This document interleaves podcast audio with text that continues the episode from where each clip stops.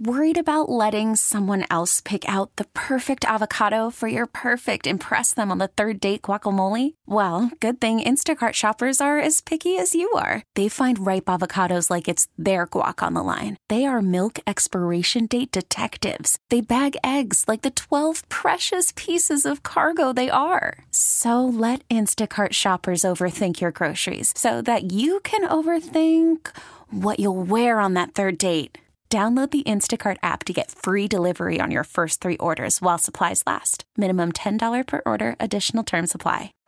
Baseball is in full swing. NBA playoffs are heating up, and your NFL team is gearing up for training camp. Listen to the latest on the teams you love here on the Odyssey app. The biggest sports radio stations in the country, providing unrivaled local coverage of their teams, all in one place. Exclusive interviews with players, coaches, and team executives, streaming live and always available on demand. Stay in the know with your favorite teams right here on the Odyssey app.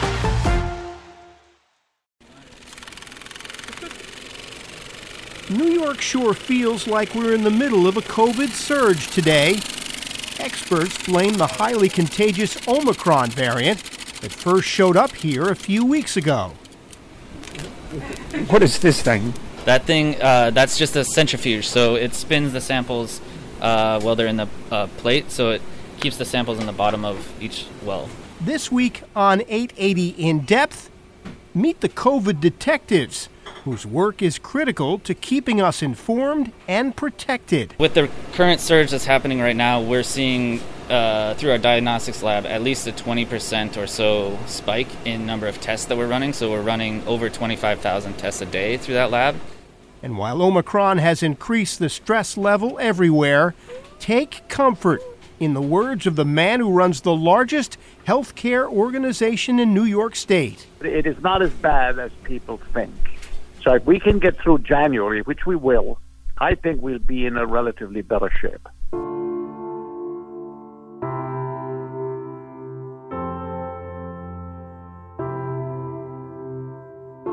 Welcome to 880 In Depth. I'm Tim Scheld. Michael Dowling runs Northwell Health, the state's largest healthcare organization and New York State's largest employer. Here's what he told us this week about COVID into 22. I think when we get in the in the spring, I think it's going to get better. It doesn't mean it'll go away completely. I don't think it'll ever go away completely. You will most definitely want to hear the rest of this conversation with Michael Dowling, and it is coming up.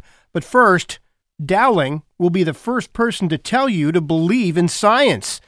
And boy, did we get a science lesson when we visited the Office of Pandemic Response Lab in Long Island City, Queens. You think Amazon is busy this Christmas season?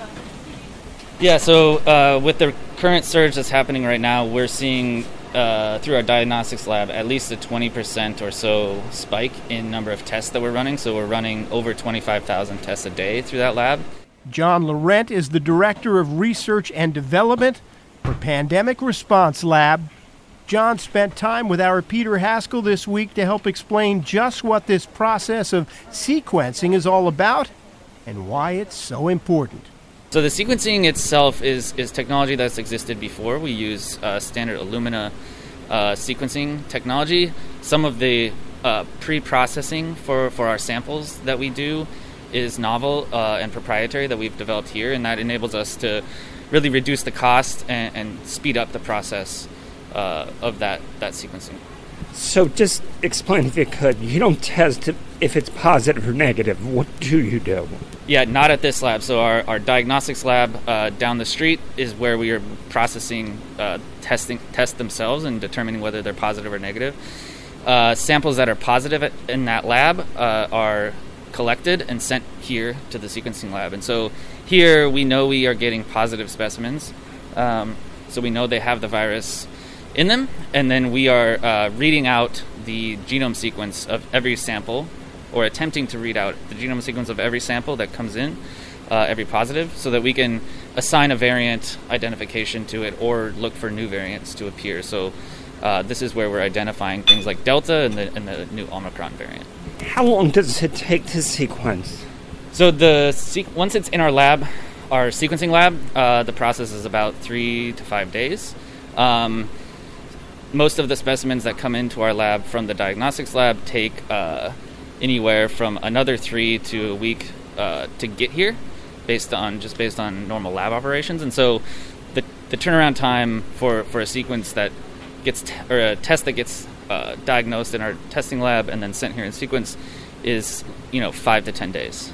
So it sounds like by the time you've determined that there's a, a surge of Delta or Omicron or whatever the next variant is, it's already circulating. Yes, that's correct. So there is a there is a lag time that um, is just a fundamental technological lag. Essentially, we do have a specific service uh, actually that we are um, where we are sequencing samples that are tested at other labs um, that are sent directly to us and that actually we call it our stat sequencing line. Um, and those sequences are turned around in about three days uh, from receipt, and so that's kind of a, a, little bit less lag time, and so we, it's a it's a more real time indicator for us. But it's a smaller subset of the samples that we're doing.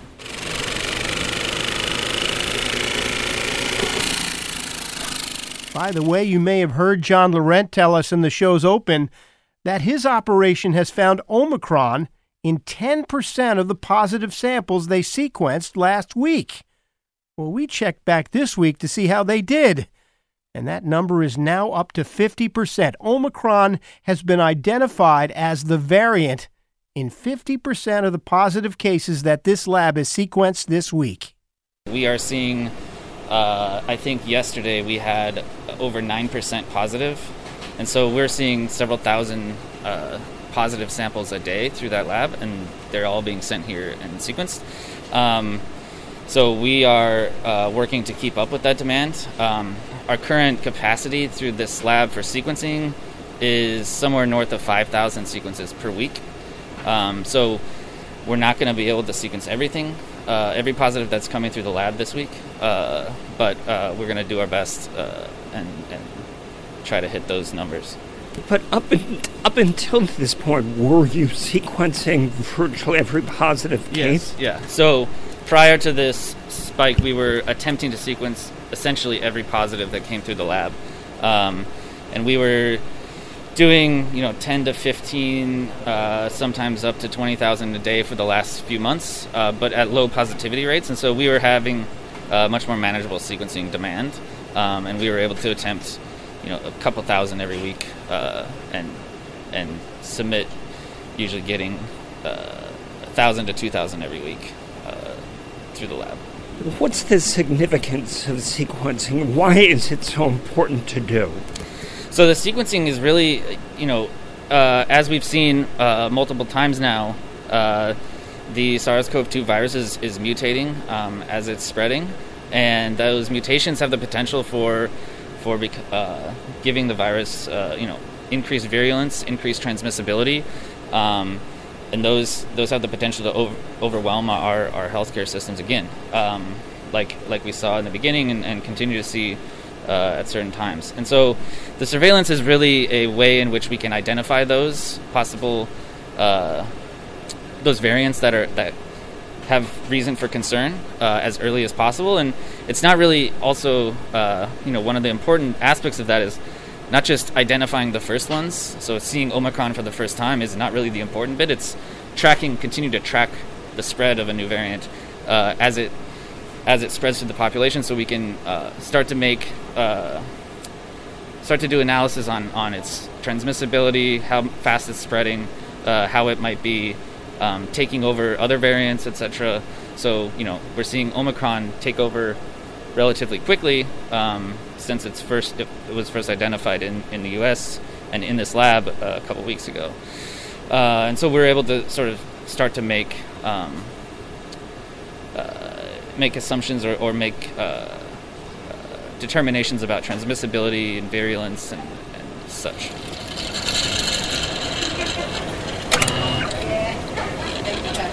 So positive specimens uh, in the testing lab are, are, collected.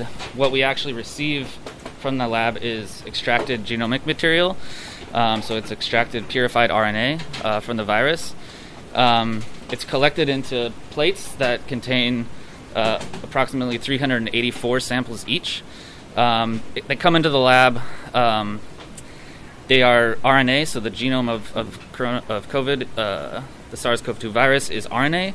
We need to turn it into DNA to actually sequence it. And so the first step that we undergo here is, is what's called reverse transcription, where we actually turn that, that RNA genome into DNA uh, material. So that's starting to happen here. Um, we also then uh, the genome is quite long, and so the next step that we want to do is, is break it into smaller pieces that we can then sequence uh, individually and then assemble them up into the, the final uh, full genome. So uh, that process uh, is not happening here right now, but, but that's the next step in the process. Um, and it will be put on this, uh, this robot here. and again, this is all happening 384 samples or so at a time.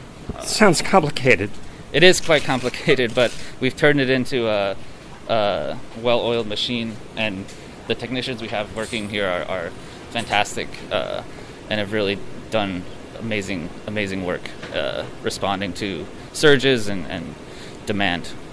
And while we asked for this tour because we wanted to hear more about the impact of Omicron, do you have to look for a new variant? How do you figure out there's a new variant? How does that work? Right. So uh, we are using some um, publicly available software uh, tools and analysis tools to identify specific variants that are already identified um, as being out there. So Omicron um, was discovered. You know, as a new variant comes uh, starts to appear, it, it's it will basically have uh, if we use the, these analysis tools um, it will essentially not be identified as a variant, and it will be sort of a unique, uh, a unique genome genomic signature that starts to overtake, and that is caused. So that sort of triggers a, a more in-depth analysis uh, and identification of a specific variant lineage, and then you know, uh, health authorities are, are, notified from there, and, and, there's a determination made at some point whether it's a variant of concern or variant of interest. Um, and so we are always monitoring our sequencing data uh, to look for the appearance of, of anything that's not already identified or identifiable as a current variant of concern. So you hear about the latest Omicron data? Do you say, "Holy cow, what are we up against?" Yeah, just like anybody else, it's it's it's a constant battle, and we're gonna keep fighting it here, um, and uh, hope it doesn't continue for forever. And remember, there are experts who believe that because Omicron is moving so quickly, that might actually signal it may be moving on. Worried about letting someone else pick out the perfect avocado for your perfect impress them on the third date guacamole? Well, good thing Instacart shoppers are as picky as you are. They find ripe avocados like it's their guac on the line. They are milk expiration date detectives. They bag eggs like the 12 precious pieces of cargo they are. So let Instacart shoppers overthink your groceries so that you can overthink what you'll wear on that third date. Download the Instacart app to get free delivery on your first three orders while supplies last. Minimum $10 per order, additional term supply. Selling a little or a lot? Shopify helps you do your thing, however you cha-ching. Shopify is the global commerce platform that helps you sell at every stage of your business. From the launch your online shop stage, to the first real life store stage, all the way to the did we just hit a million orders stage. Shopify is here to help you grow. Whether you're selling scented soap or offering outdoor outfits, Shopify helps you sell everywhere. From their all in one e commerce platform to their in person POS system, wherever and whatever you're selling, Shopify's got you covered. Shopify helps you turn browsers into buyers with the internet's best converting checkout, 15% better on average compared to other leading commerce platforms. And sell more with less effort thanks to Shopify Magic, your AI powered all star. Shopify powers 10% of all e commerce in the US. And Shopify is the global force behind Allbirds, Rothy's, and Brooklinen, and millions of other entrepreneurs of every size across 175 countries. Plus, Shopify's award winning 24 7 help is there to support your success every step of the way. Because businesses that grow, grow with Shopify. Sign up for a $1 per month trial period at shopify.com slash odyssey podcast Podcast, all lowercase. Go to shopify.com slash odyssey podcast now to grow your business, no matter what stage you're in. Shopify.com slash odyssey podcast. All star closer Kenley Jansen, we have a question. What's the best podcast of all time? Baseball isn't boring, baby. I'm Rob Bradford, and every single day I'm sitting down with the biggest names to show you this great game is the greatest game. It's my podcast, it's my passion. It's a cause I started more than two years ago and is now the most prolific national daily baseball pod there is. Another fact, so jump aboard the BIB Express. Follow and listen to Baseball Isn't Boring, presented by Wasabi Hot Cloud Storage on the free Odyssey app or wherever you get your podcasts. As for how all of this is playing out in the community, our Peter Haskell got on the phone with Michael Dowling, President and CEO of Northwell Health. We began the conversation on the current state of COVID hospitalizations. We have had an increase in hospitalizations, especially since Thanksgiving. And today we have about 480 COVID patients in our hospital. Uh, and that's uh, among all of our hospitals. That's in total.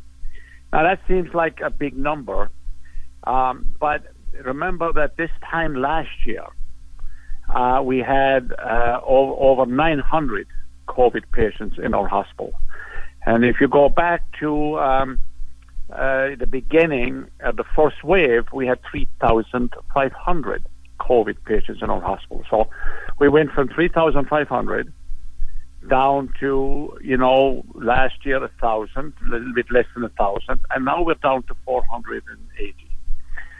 So while the positivity in the community is increasing, it doesn't mean that all those positive cases end up in the hospital because the Omicron um, virus seems to be weaker than Delta. So a lot of people are going to be positive, uh, but they won't end up in the hospital. And I think that looking at hospital numbers is very, very important. Uh, I think it is even more so important than just looking at the overall community positivity rate. Because the more positive rate, the more positive, the higher the positivity rate in the community, as long as people don't get very sick, and they may have a couple of days of discomfort, and they may have to quarantine, etc. It builds community uh, immunity. So, uh, uh, we're, we're expanding, you know, we're building herd immunity in the community the more people are positive. Now, uh, I'm, I'm, not suggesting that that should be the primary reason that, um, that as a strategy that we move forward, but it is not as bad as people think. And the surge of Omicron, in my view, is going to is going to surge a lot over the next couple of weeks, and then my belief is in the end of January, middle the end of January, is going to decrease. So if we can get through January, which we will, I think we'll be in a relatively better shape. Um, and so the, I think this is how people have to look at it. Um, the increase uh, uh, over the over holidays, uh, there will be an increase over the holidays. There will be an increase in hospitalizations as a result of Christmas. We're estimating that we may very well get up to eight or nine hundred COVID patients in our hospitals post Christmas. But that's about where we were last year and we can handle it. We've got pretty capa- We've got a lot of capacity. Um, uh, we have plenty of supply, and so um, it's a little. bit stressful, of course, for everybody, especially for the staff who've been in this now two years. But um, if you stand back from it, um, uh, we will get and, and you look at it from afar a little bit, and we will get through this. Um, there's there's a need to be a little bit of calmness, less hysteria um, the media has to downplay or you know downplay a little bit and not always give the impression that we have a crisis on our hands, which I don't think we do. You know, in terms of hospitalizations, you talk about having the capacity. I'm curious about staffing. Are you concerned about that? And I think one of the key points that we're seeing across businesses, people get sick, they're out of action for a week or 10 days. Are, right. are you concerned about your folks going down and being on the sidelines? Well, you know, you always you know you always are concerned about staff. Uh, staff is the one thing that is always the most problematic. Now, every you know, I in, at Northwell we're hundred percent uh, vaccinated, all my staff. uh, and if you uh, want to work at Northwell, you have to be vaccinated. Now, that's not the case everywhere. And I believe that if you work in healthcare, vaccination is, should be a requirement. I think it's the obligation we have. Now, even, with that, uh, you do you do get concerned about staff. We watch it very very closely, and there's one other piece here that is very important. That is making sure everybody gets the booster, not only employees but also people in the community. You're not fully fully vaccinated unless you get the booster along with the other shots that you got previously. So the booster is unbelievably important.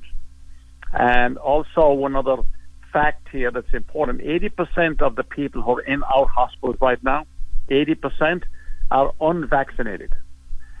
So if that, if everybody was vaccinated, I would have 80% potentially 80% less people in the hospital. So vaccination is important, and the booster is important. And obviously, um, um, you know, you are going to lose some staff and uh, in a big system like in a big system like ours, we're able to manage this. Um, you know, we have relationships with agency staff on the outside. We move staff around the place from different locations to different locations. And so, while it is an ongoing concern, I think we will be able to handle it quite well. I'm not overly concerned about it. Do you plan on requiring boosters for your staff? Well, I, I did two communications uh, today and one yesterday, all to all staff, basically saying the following: It is you are expected to get the booster. Um, a lot of our staff already have, but I do have some that haven't. I said you're expected to get the staff. I encourage you to get get the booster. I encourage you to get the booster. It is your responsibility. In the next week or two, if I find out that that's not happening, and it's not happening fast enough, then I may very well go to a mandate. But I'm and I'm not against a mandate, but I'm allowing a little bit of time for people to do this voluntarily for the, for the right reasons. But if I have to do a mandate, I will do a mandate. And if you've grown tired of COVID and all that it brings, imagine working in the healthcare industry. We asked Michael Dowling if his staff was getting tired of it as well. Oh, oh yes. I mean, look, um, uh, you know, in, in, in last year, you know, people were talking, well, we'll, it'll be over in Christmas of 2020. And then people thought, well, it'll be over in April of 21, or it might be over in the fall of 21. Yes, yeah, people are saying, oh my God, when we can get, we can, when can we get out of this? Um, but uh, remember that in our in our overall system, uh, only 10% of our bed of our of our of the ten percent of our uh, inpatients are, are COVID. So it's a relatively small percentage. But people are getting a little tired. People are hoping that it will be over with. But one other thing I want to clarify here: it's always going to be with us in some way. So you've got to be thinking about the flu. The flu comes with us every year. So COVID will be like that in the future. We will have the virus and it'll be a thing we'll deal with just like we deal with the flu all the time, which of course is another virus. And so it'll be in the background; it won't be in the foreground. And we're just going to have to be, you know, resilient and be able to deal with it and say, okay, COVID is never disappearing. We're going to have to take some kind of a pill or some kind of a, a booster every year. It'll be it'll be like the flu shot, and we will live with it. Um, it's it's it's it's central now to every discussion because every time you look at any media, it's all they talk about. Um, so, uh, but back to your question on the staff, yes, um, staff are getting a little tired. Um, they're hoping that uh, it it can recede into the background somewhat, not disappear all the time uh, altogether. And uh, you're going to have other surges potentially over the next couple of months. Omicron will will will will, will go by the wayside to some extent. And then there is the potential of something having something else happen. So we just got to live with it. When you're in healthcare, that's what you do. You deal with it. You move on. Um, uh, that's what healthcare workers do all the time.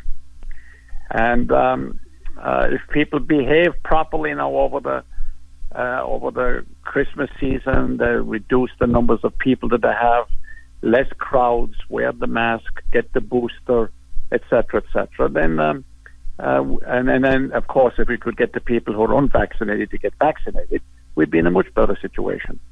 And, uh, you know, the, the people who are unvaccinated are putting the rest of the people in greater danger, and it's unfortunate. Um, so, but it is what it is, and uh, we, we have to, to an extent, live with it and uh, do the best we possibly can. But at the end of the day, the virus is not going to beat us. So you talk about the, the unvaccinated. You've got people who have had two shots and they're still getting infected. Does that hurt the message to the folks who say, I don't want this shot, I'm not going to get it? Well, that's an excuse that I've heard.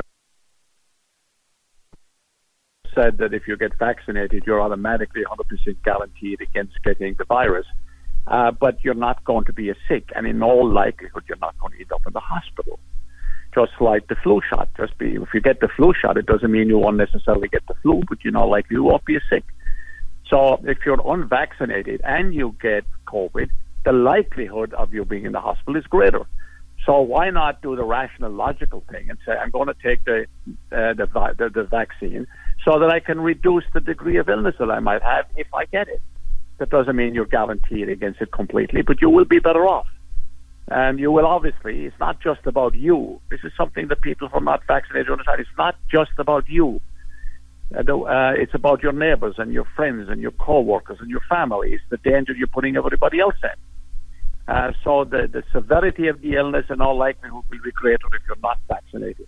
So why take that risk? And it's very evident given who's in our hospital right now.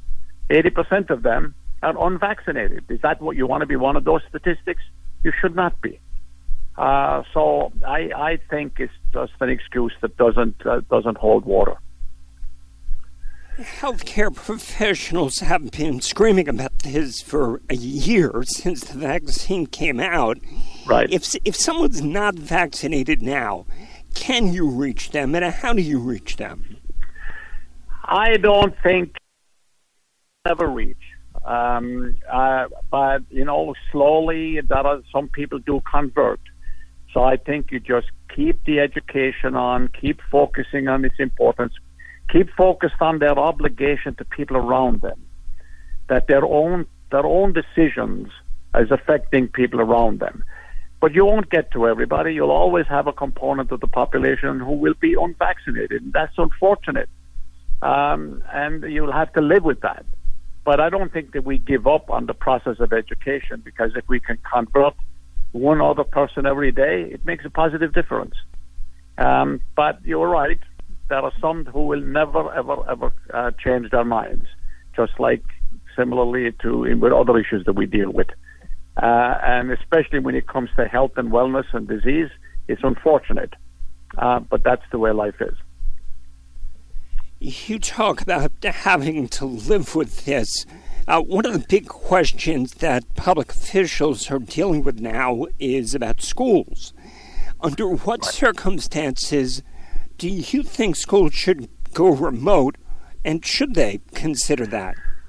I think, uh, with all of these, I think that we should seriously, um, uh, in my own personal view, is that we should do everything possible to try to make sure that kids are able to go to school. Um, because I do think there's a real benefit to in-person in-person learning. I don't believe remote learning compensates at all for the benefits of in-person learning. And this is where also I believe having your kids get vaccinated is important. Um, uh, the vaccine works, especially for kids over the age of five. Get your kids and your children vaccinated if they have to wear a mask, wear a mask. It's not that inconvenient. Uh, I get frustrated when people say, "Oh my God, look how inconvenient it is." It isn't that inconvenient. You can deal with it. People have dealt with a lot worse in life and over history. You can, you know, you, you can just suck it up for a period of time and do it. Uh, but I do, I strongly urge that if you that everything be done possibly, everything possible should be done to prevent uh, closure of the schools. Now, it may not be, um, they may not be uh, uh, appropriate in every circumstance, and it may not be possible. But it should not be the first knee-jerk reaction would be to close the schools and have people go remote. I think it, there's a disadvantage to that. So, on to the question we ask all of our COVID experts that we get to speak with What is the long term outlook for COVID in our world? I think that as you go into, uh, you know, the in, in, into 22, I think when we get in the in the spring, I think it's going to get better. It doesn't mean it'll go away completely. I don't think it'll ever go away completely.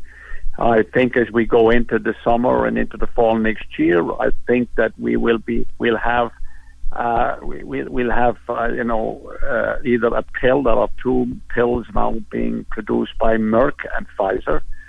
Uh, the, we will will know more about them in a couple of weeks. I think what will happen is you'll be taking a pill probably on an annualized basis. You'll be getting a shot on an annualized basis, and in many ways the virus will become like the flu.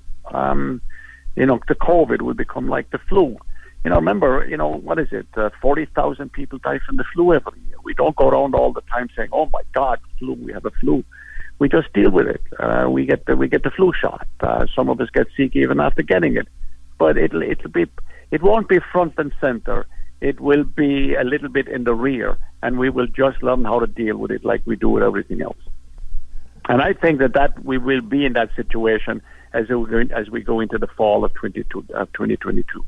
So I guess the question that follows is how long do you think it's going to take until we can drop the masks and the worry? Well, uh, you know, I don't, you know, I, I don't think we'll ever completely drop the masks. Uh, I think that many people have got used to using the masks and I think you'll find people more use, more people using them even during the regular, during the regular flu season. Uh, so it is another uh, uh, you know piece of protection that when we feel it's appropriate to use, we'll use. I mean, I remember even way before COVID, I saw people in Manhattan during flu season walking around with a mask. Uh, there were not many of them, but there were some. I think you will see more of people doing that, you know, um, from now on you know, again, it's another piece of the protection that we, you know, we may not have liked using it when we were having to use it.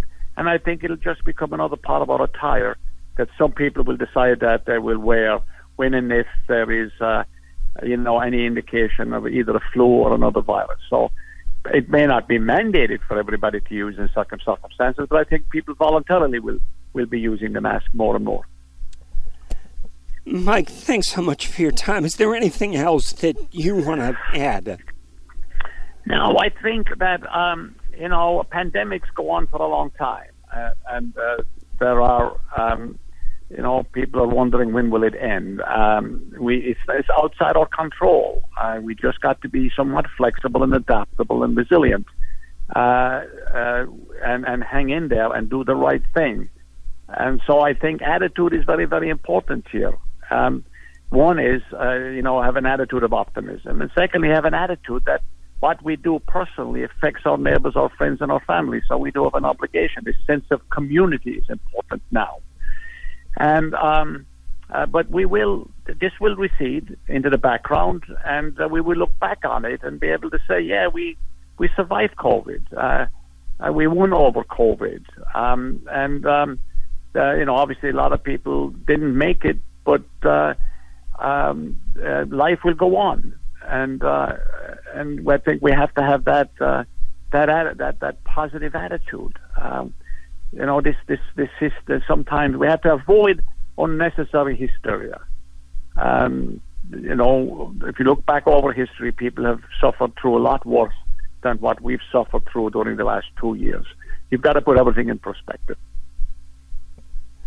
Michael, thank you so much for your time. No problem. Thank you, Peter. Northwell Health's Michael Dowling with our Peter Haskell. 880 In Depth is a production of WCBS News Radio 880. Peter Haskell and myself, Tim Scheld, are the executive producers. We're here every week. Subscribe to our podcast and you won't miss a session. Listen on your time.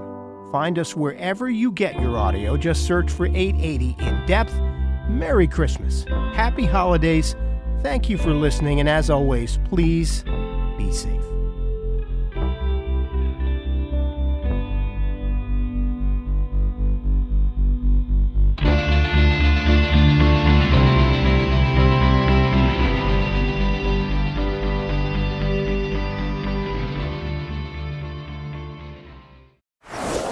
Is in full swing. NBA playoffs are heating up, and your NFL team is gearing up for training camp. Listen to the latest on the teams you love here on the Audacy app. The biggest sports radio stations in the country, providing unrivaled local coverage of their teams, all in one place.